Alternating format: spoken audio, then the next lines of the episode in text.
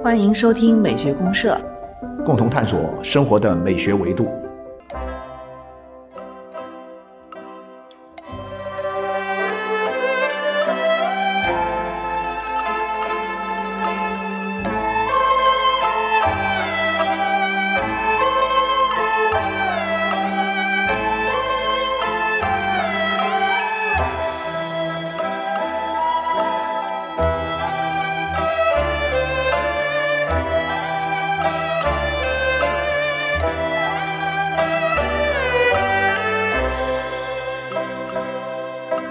亲爱的社员朋友，大家好，我是小明老师。我是可可老师，欢迎大家。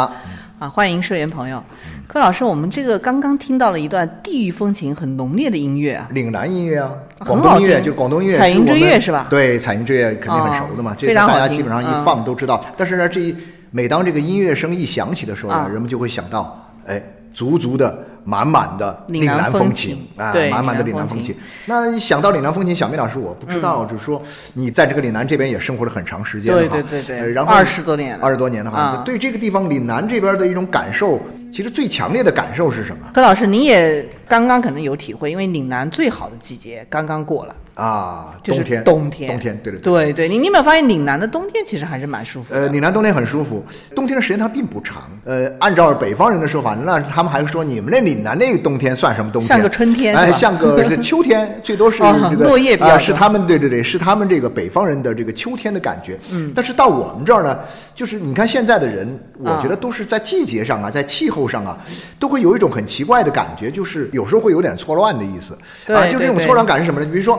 啊，我们这儿岭南这边啊，是虽然是刚刚过去的哈，嗯，现在已经冬天春天了，现在是我们现在是冬去春来的时候啊，春春暖花开的时候。对对对但其实，在广东这地方，一直四季都有鲜花绽放啊。对，它不是啊那种四季分明的城市，对对对，对然后呢，它的天气呢，就是它没有严寒，也没有极端的酷暑天对气。，像您刚才说，比如说冬天，哎，我们感觉好像也开花，鸟语花香。对对对对还有一个，你看冬天，其实岭南这边啊，还是有很多水果可以吃。有水果。对那柯老师，您在冬天您会吃些什么水果我？我其实吃水果，我没有什么特别的这个季节的讲究哈。有些北方的水果哈，像苹果啊、这些东西我都会吃的。那除了这之外，就是南方岭南这边特有的，或者说比较常见的水果里面，像香蕉啊、啊菠萝啊、木瓜呀、杨桃杨桃啊，都有这其实我都一直在吃啊对，。您说到这个，其实我就想到，我们讲岭南水果这个话题啊很多人都会想到荔枝。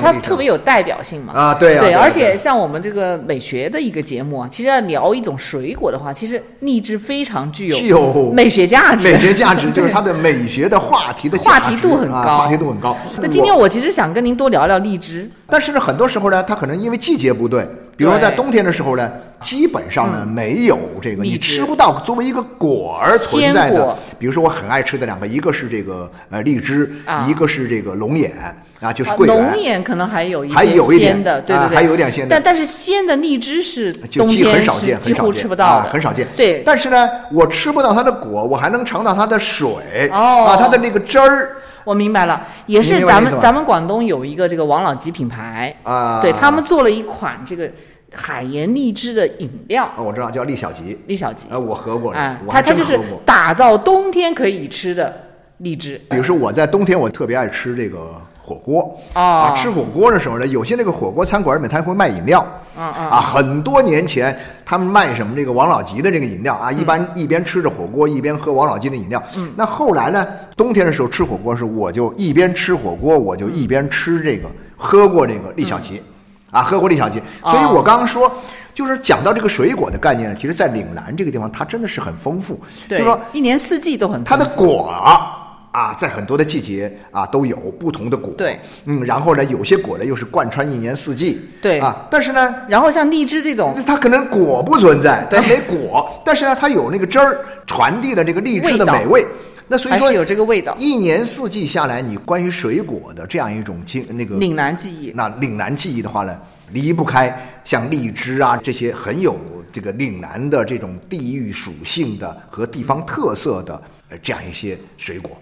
对，而且我觉得呢，就是特别有趣的是什么呢？像冬天这种离荔枝最遥远的一个季节了啊，因为我们讲的是夏天，就是对盛夏的时候吃荔对枝，对对对对然后你在冬天吃，哎，别有滋味啊对对对就是它是一个很好的一个反差。说起来，刚刚小明老师，你刚刚说到从啊美学的角度特别有话说，这个我觉得可能首先是因为荔枝长得好看。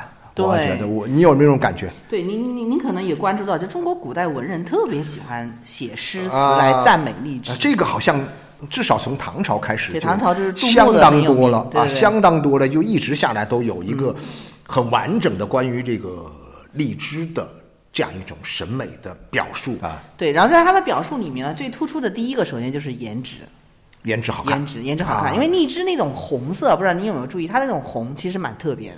很特别，很特别。对，它不是那种很鲜很鲜的红，但是呢又很鲜嫩，就脆脆的那种感觉。啊，对，就是然后这种红呢，就是它又和这个绿叶配在一起之后啊，特别好看，对色彩就特别好好看。它不像有些太红了那种有点过于夸张的这种感觉，它不会。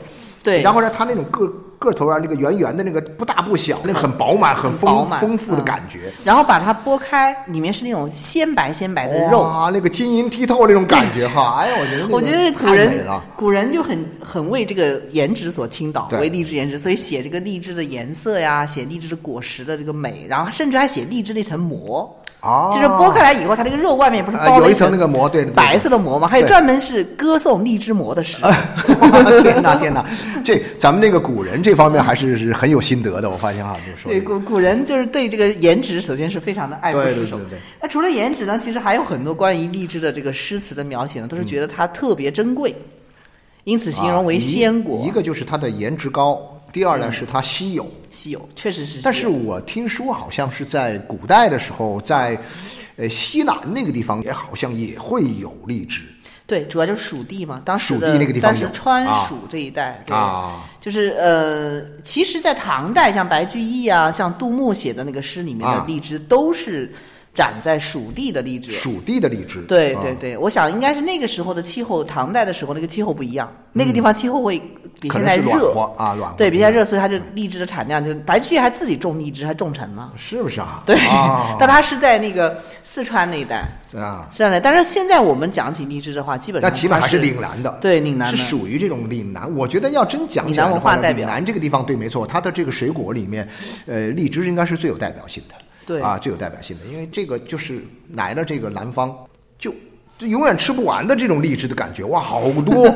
到哪一吃荔枝都是啊，一吃水果都是荔枝，荔枝，荔枝啊，然后啊，你会吃的你一种用有一种盛夏的一种喜悦之感 啊，然后呢甜呐、因为它那个甜好在什么地方呢？它那个非常甜你不会觉得很腻味，对，但是超出了水分多嘛，对，但超出了我对水果甜度的一个想象，但是挺甜是很甜，非常甜，极端的甜。但是呢，它那个极端甜之后呢，你又会觉得说，因为它是水分很充足之后，你就会觉得说，哎呀，就是那种很滋润的感觉会很明显对，而且广东人是怎么吃荔枝呢？通常是把你领到那个荔枝园里面去。啊。然后你就抬头看见啊，树上挂了一串串红红的，然后你就自己在里面摘对，在里面吃摘，吃够了以后，你能够哐再去买几个，啊，再去给他付钱，对，啊付钱。啊很多人是这么个买法，在但是呢，荔枝园你得你得在那个环境里面，坐在那个下面，对坐在荔枝树下下面去啊，然后摘了就吃，一一边 聊啊啊，然后如果有兴致，你还可以写诗什么的 啊，对诗兴大发对诗兴大发，没错没错对，不过柯老师刚才我们讲到他这个颜值高，然后还有一个这个稀缺性啊。其实这个稀缺性呢，就导致了荔枝这种水果呢，它它的季节性啊，还有它的地域性啊是比较明确的。啊，就是在夏天的岭南岭南这个地方，对。是盛产荔枝，对对即便是现在冷链已经发展的就技术这么好了，嗯，其实你呃，现在我们夏天在全国各地不是都可以吃到荔枝吗？对对对但是你还是说它相对来讲是有季节性的，对对对。就不是说随时随地怎么样，它总是要有一个保存的一个时效。是啊是啊是啊。但是有一个问题，我想向您请教一下，就是啊。呃。夏天的时候，我们吃荔枝的时候呢，往往会有这样一个说法，就是你看那个谁，那个苏轼不是有一句这个名言吗？对不辞啊啊，就说叫“日啖荔枝三百颗，啊不不辞长作岭南岭南人对但是我我原来最早来这儿吃的时候，我就想拼命吃，但是一吃多了会上火。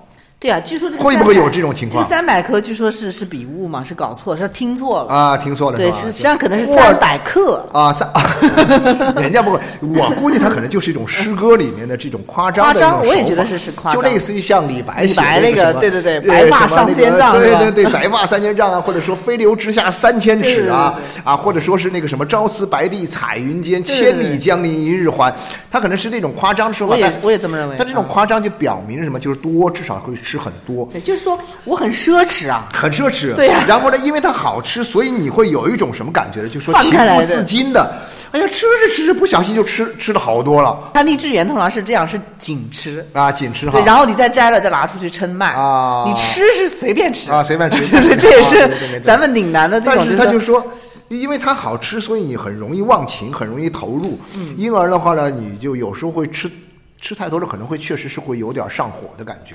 对对对啊对，它它因为荔枝呢，它作为一个岭南这个地方的水果呢，它就是比较容易会湿热。啊，湿热。啊对所以广东人有很多方法就湿热湿热，对对对，啊吃多了会容易有有啊这个情况。啊，会有一些这个。但但是我们现在吃这个利小吉那些东西那，肯定就不会有上火这种倾向啊，，对吧？它因为已经做成饮料啊，做，成饮料了，然后再做了一些这个加工啊，和和一些这个呃相相相应的一些技术上的处理。嗯你在不同的季节里面，我在夏天的时候就吃这个水果，我到了冬天的时候呢，我能喝它的饮料。其实我也就是说，是正因为是用这种方式，所以让这个荔枝啊能够一年。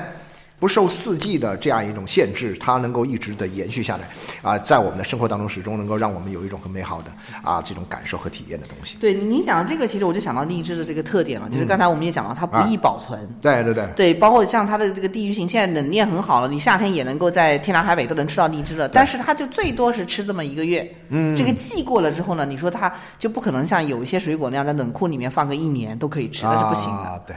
对，所以你只能用另外的方法，然后这种不易保存，就使得它稀缺。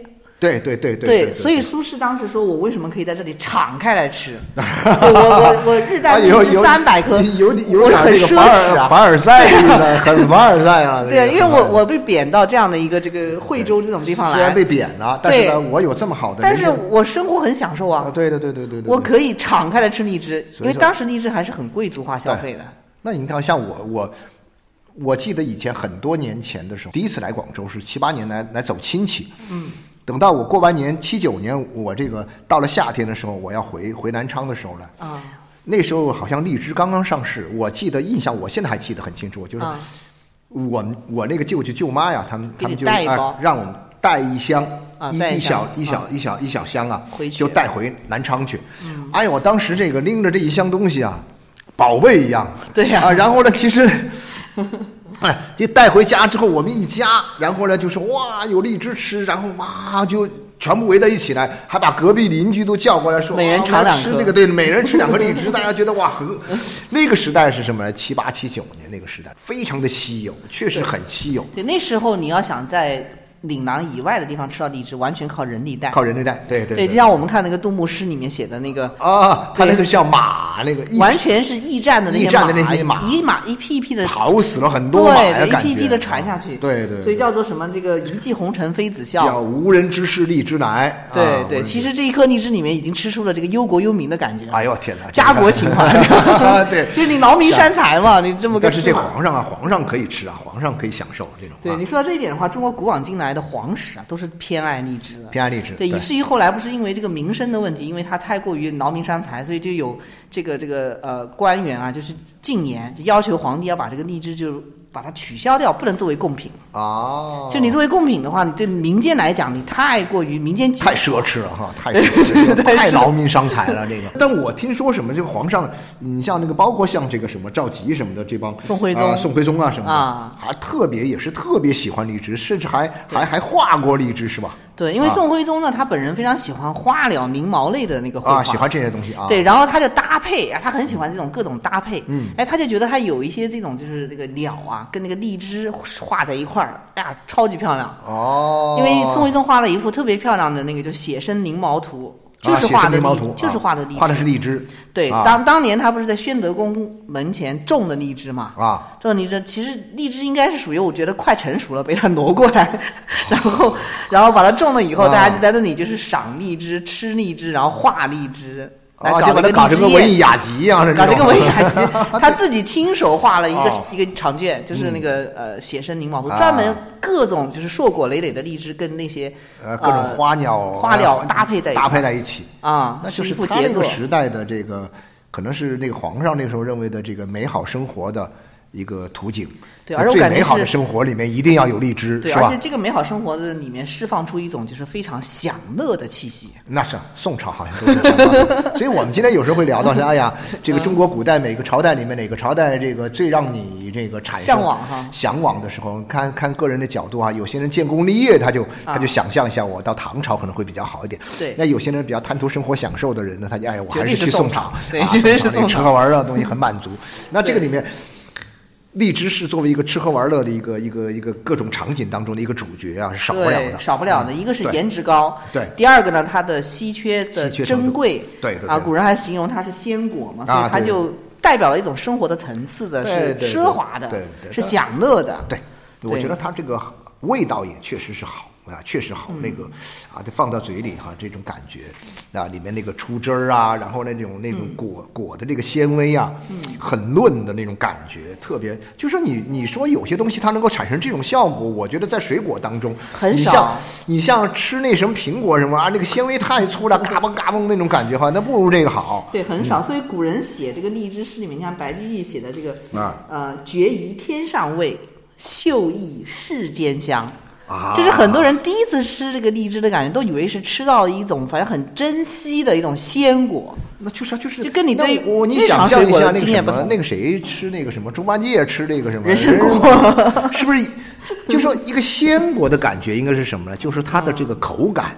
水分要好，它的这个纤维要要要要细、嗯啊，然后呢，这个这个一下很犀利，很甘 甜。啊甘甜，然后呢，一当然毫香味无疑问要好看，对又好啊，看。要要好看啊，这个，所以我觉得就是说这个，咱们在这个冬天的时候，这个说到这个荔枝啊，毫无疑问就是它带有一种什么？刚刚前面已经讲了那么多的啊，荔枝它的一种非同寻常的一些啊独特的美，但是呢，还是有一点，就是我觉得在今天来讲，年轻人我不知道现在的年轻人会怎么呃喜不喜欢吃这种荔枝，呃，年轻人应该还是蛮喜欢。蛮蛮喜欢的，对，因为它就像你讲的，第一个它比较方便，一剥就开啊；第二个它确实甘甜，甘甜作为水果来讲，水分也足够。对，现在因为我我我现在感觉到有一种什么什么什么意思呢？就是说，现在我们在讲这个水果的时候啊，会有一种关于社会跟社会一定的社会阶层，嗯嗯，呃，有一定的关系。比如说车厘子自由是吧？啊，对对对，比如我们经常会讲到，哎呀，那个什么，这个写字楼里面的这些高级白领们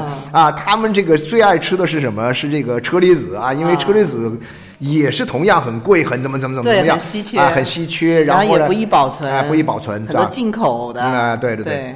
呃，我是觉得荔枝呢，主要第一个它的这种古人的偏爱是很明确的啊像刚才我们说的，不管是你看的这些写生的这种临摹画里面出的啊这个啊画的颜值很美的荔枝，还是我们刚才看的诗词里面，对对对对对对。对，但是古人在描绘荔枝本身的时候呢，其实柯老师，您您不知道有没有留意到，它本身其实是有一个反差。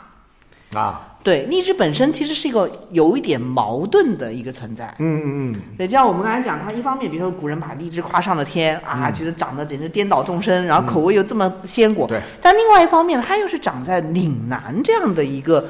偏远的荒郊野外，对啊对，你看苏轼当年是被贬到这样的一个地方来，白居易在在在蜀地吃也是被贬的地方。这其实就有一种蛮耐人寻味的意思，就是恰恰是因为这样一种，就是它，呃的非日常性。嗯，它的非日常性，呃，然后呢，就铸造了这样一个水果它本身的某些与众不同的一种脾性和一种，嗯就我们经常讲到，你要把它作为一个审美对象来看的时候，嗯，它有很多很独特的一些美感的要素在里面。啊，对对对这种美感的要素冲突感哈啊，冲突感，啊就说你在那种日常生活的啊很容易得到的地方，嗯，你得不到这个水果。啊，很容易得到的东西它就不值钱嘛。对对对啊，然后呢，你这个时候你在这个岭南这个地方，在这个很偏远的啊，就是特别是古代那个时候哈，山高皇帝远的这样完全是个蛮蛮夷之地。却有这样，所以呢，它会满足人们很多关于一种什么呢？关于这个，呃，怎么说呢？就是关于一种生活的呃意外的呃特异的啊、一种与众不同的某些东西的一种想象力。对他可能会寄托这种东西寄托某种生活经验和感悟了。啊对对对所以你看苏轼的那些诗里面，其实有时候在写到这个荔枝的时候，或者他在他的故事里面提到荔枝的时候，也都有这样的一点意思。对，你看苏轼不是写过一个，就是不知天公有意无，遣此尤物生海宇。哦就是说，你看这么好的一个尤物啊，就他这个就是写的荔枝，对，天生尤物，但这个尤物呢，它又长在一个海角天涯的地方。对对如果它长在一个举世瞩目的地方，那就没。了。那那肯定就没有这个东西。就是说，如果说你想象一下，就是说这个荔枝如果遍地都是啊，啊，到处都是啊，然后你唾手可得嗯。啊，那么在这种情况之下，它显然就不稀奇了，嗯，呃，不奇怪了，呃，所以恰恰我跟你讲呢，就是我们在讲的很多审美的东西是，是它好像是似乎就有这样一个特点，嗯，就是它一定是一种啊、非日常的经验，嗯，但是呢，它又能够很容易被你所接受。就说你可以去想象它，然后想象它之后呢，你得到了它之后呢，你费费了很大力气，你得到它之后呢，然后呢又能够什么呢？又能够获得一种很美好的一种体验和想象啊，满足啊，就是这种感觉，它会有一种，呃，好像是一种故事性哈。啊，就故事性，然后呢，反正总之是因为我觉得这个东西它还是要满足一些人们的一种想象力吧。就是说，太美的东西，如果说你太容易得到它，或者说太熟悉了，就在你的眼前整天晃来晃去，你你就觉得缺乏缺乏了距离感啊，这个缺乏了距离感，缺乏了一种挑。战性。嗯，对陌或者我们讲那个艺术、讲审美的时候，特别强调这种陌生化效果。对陌生化啊，它有一定的陌生化的效果，或者说陌生啊，化渐离的、陌生的，然后呢，但是呢，你一旦得到了它之后呢，又哇，又觉得说跟我是好朋友一样，好像跟我又心心相印一样，嗯对它是这样一种很奇怪的一种组合啊。对，所以荔枝这个水果就是确实是比较嗯啊有故事的，有意思的。对的，所以我当时我就有有种感觉。现在我们讲到我们生活中的这些水果的时候，类似于像车厘子啊，还有像什么这个呃很多的这个其他的水果，因为我们现在大量的水果是外来的水果，对啊，像车厘子啊，像这个呃牛油果呀、这些东西哈，比如说我们讲到都是南美啊那边会比较多一点。啊，那但是呢，我觉得就是这个对荔枝这个东西的热爱，可能某种程度上真的是一种什么？一种传统文化经验的一种一种延续的东西它跟传统文化经验一定是有关系啊，有关系的，对啊。对，因为呃，古人呃特别是古代的文人偏爱是特别多。对啊然后另外一方面摆脱不了这个东西对，另外一方面，你像像苏轼本人，他这个人本身也是非常有传奇的。啊，然后像苏轼本人里面呢，其实他的这个故事传奇经历里面，跟荔枝也是有一些渊源。有渊源，对，像包括刚才刚才说，宁愿为了这个吃荔枝都要变成岭南人了，就是他在这种被贬的时候，哎，他有一种很豁达你的。你发现没？有？就说苏轼这个人的一个特点是什么呢？就是说啊他。呃人人的这个他的一生啊，这个呃，这个叫什么？挺坎坷的。但这个人他他的平衡术特别强，他特别能够平衡啊苦难和这种幸福啊。然后呢，你现在是被我虽然是被贬了，但是呢，我却能够在这种被贬的当中找到我的这种满足感。对呀、啊，就然后呢，我虽然被弄到这个荒郊野外的这种就是岭南荒蛮之地上，啊但是呢，我却能够把它活得像在家一样的这种。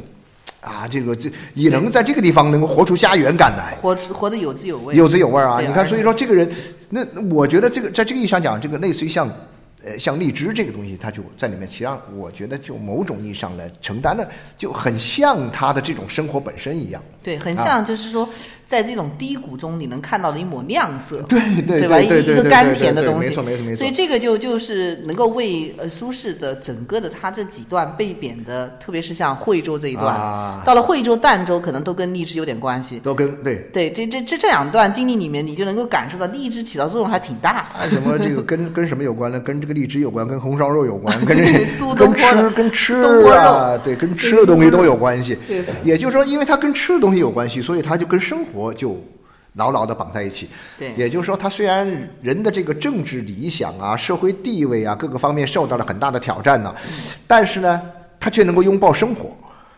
对，啊，他却能够啊实实在在的在生活当中去享受很多你在原来的这种啊，你比如说他在原来那种好像很显达的那种状态下，你享受不到的那种人生的，就反而体现体现出他在生活美学上的一些深度来。对啊，我有时候 所以所以我觉得是挺有意思的。啊，所以我觉得说，虽然像像这个苏轼这个人，你讲到这个荔枝这个东西，我们以前可能更多的时候可能会偏重于去讲到他在荔枝当中所啊得到的这种享享乐的东西。但其实这个东西，我觉得更多还是一种他的一种人生当中的一种豁达心境的一种体现。对，啊而且你知道吗？苏轼他当时不是说他自己就是回顾他的生平啊他说问汝平生功业，啊，然后讲了三个地方：黄州、惠州、儋州，全是他被贬的地方，全是他被贬的地方而且越贬越远。啊，对啊，到了儋州，那么海南岛天涯海角那边，那时候都已经中国版图的最边边了。对对对对没错对，然后你看他的这种呃对生人生的理解啊，嗯其实在这个这句话里面也体现的非常的淋漓尽致了。嗯嗯，就人生的很多东西啊，他的际遇啊，你是没有办法去把控的。但是你能够把控的是什么呢？就是可能像他说的这样，你可以把控你的生活的每一天里面的实实在在的这种对对对对。生活的内容啊，就是你的日常。你的日常嘛，就是我们对你的日日常比如说你可以吃个东西，枝对，没错，就是说我现在想到，就是说，呃，荔枝来说，对于很多人来说呢，呃，你孤立的去看它是是一回事，但是你把它放到我们人生的际遇当中来看的时候，它可能更多的时候就意味着一种什么呢？它真的是一种。呃，超越性的东西啊，挑战性的东西，它可以去挑战，它不断的去你去，呃，面对。首先，对于很多人来说，可能真的是在那个时代，就说，哎呀，荔枝是个什么东西？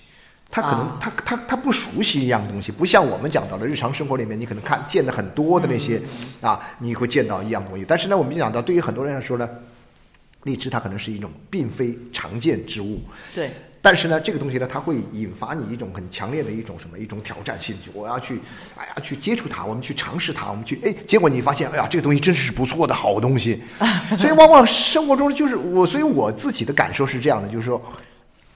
生活中的很多的好东西，就往往不是那种很日常化的啊、很常见的东西，往往是那些带有一点点稀有性，然后呢又不在你的日常生活的这样一种范畴里面啊，给你有陌生感、有有新奇性，然后呢，但是你要去勇敢的去挑战它，去去去接受它，对，但是这个呢，就是说，它是一个苏轼其实表达的表达的是一种豁达的态度，嗯，就是他在贬的同时，哎，他也是有好处的，比如说 他能够享受到这种美食，他突然转一个角度来看，哎，你看我的人生也不错，我这个经历挺挺奇特的，所以他也不是么那就这个就这个荔枝，其实就是他的这种补偿啊。一个亮色啊，一个亮色，一个补偿，就好像说老天爷总是很很公道的，对啊，老天爷总是很公道的。你这边失去的东西，我在那那边呢，以另外一种方式我给你补回来。对对但这个东西，我觉得就很多时候就要你要有一个好的心态呀，好的否则的话，你就会拒绝这些东西。哎呀，整天怨天尤人呐、整天这个就是唉声叹气的，你那不行啊。但是苏轼他不是这样的人，所以他来到了这样一个陌生的这样一个荒蛮之地的时候，嗯，他能够敞开心扉去接纳这个地方的所有的东西，然后对。去发现它的美。嗯，在唐朝的叙事里面，你类似于像杜牧他们那些人的这种讲到这个时候呢，都带有点有点沉重了。就这个东西，它有一点点负面的感觉了。对对对对是有点点负面。对就是你像杜牧这种人，什么本来是你们你们南京人是吧？哈，就是那个叫什么呃，这个河呃隔江犹犹唱后庭花呀，什么这个对这个秦淮河上。在扬州也待了很多年，扬州啊，他自己享受着那样一种生活，但是他也确实是忧国忧民。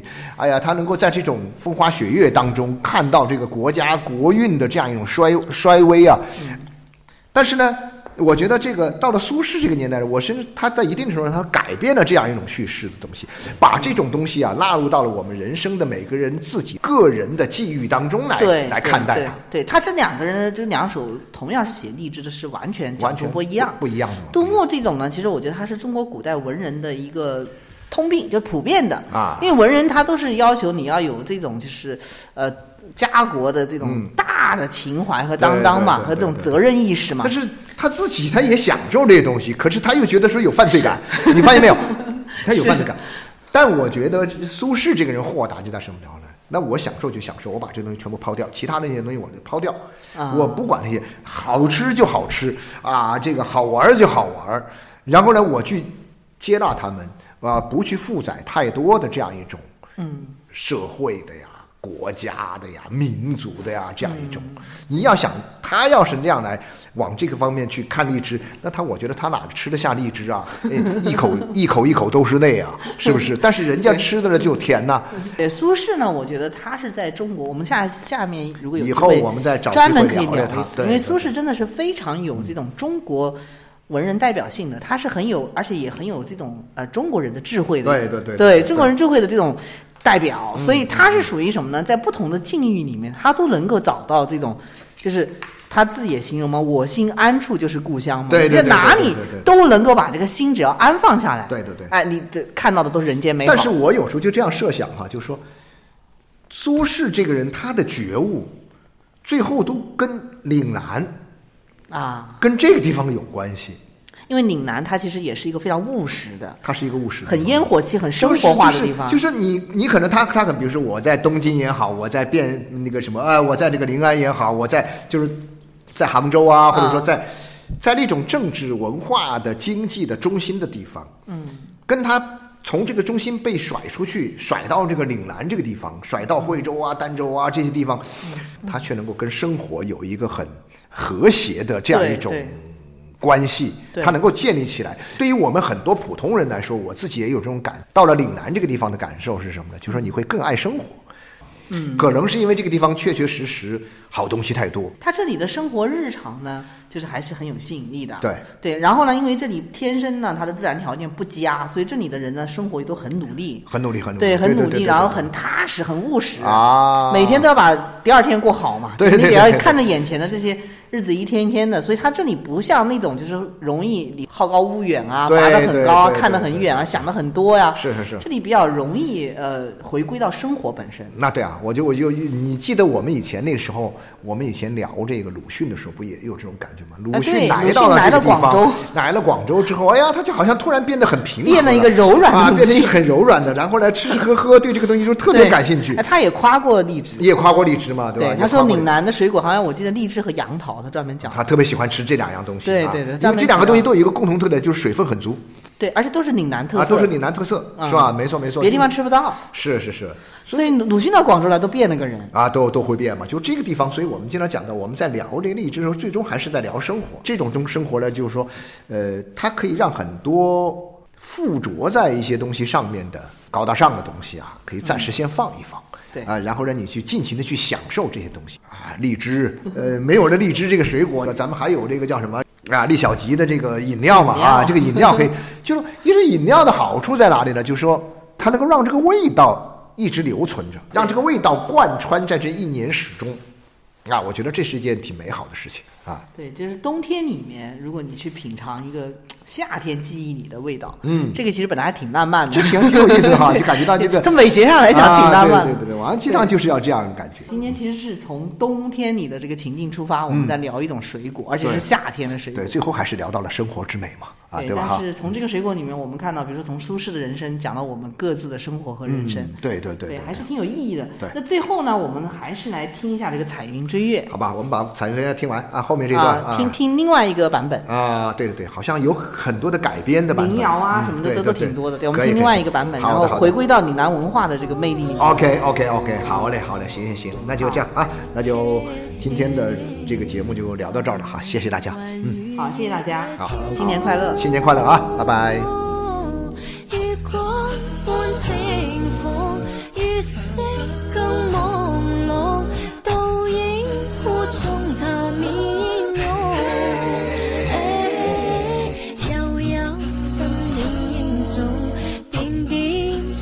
相廝守，月色似是旧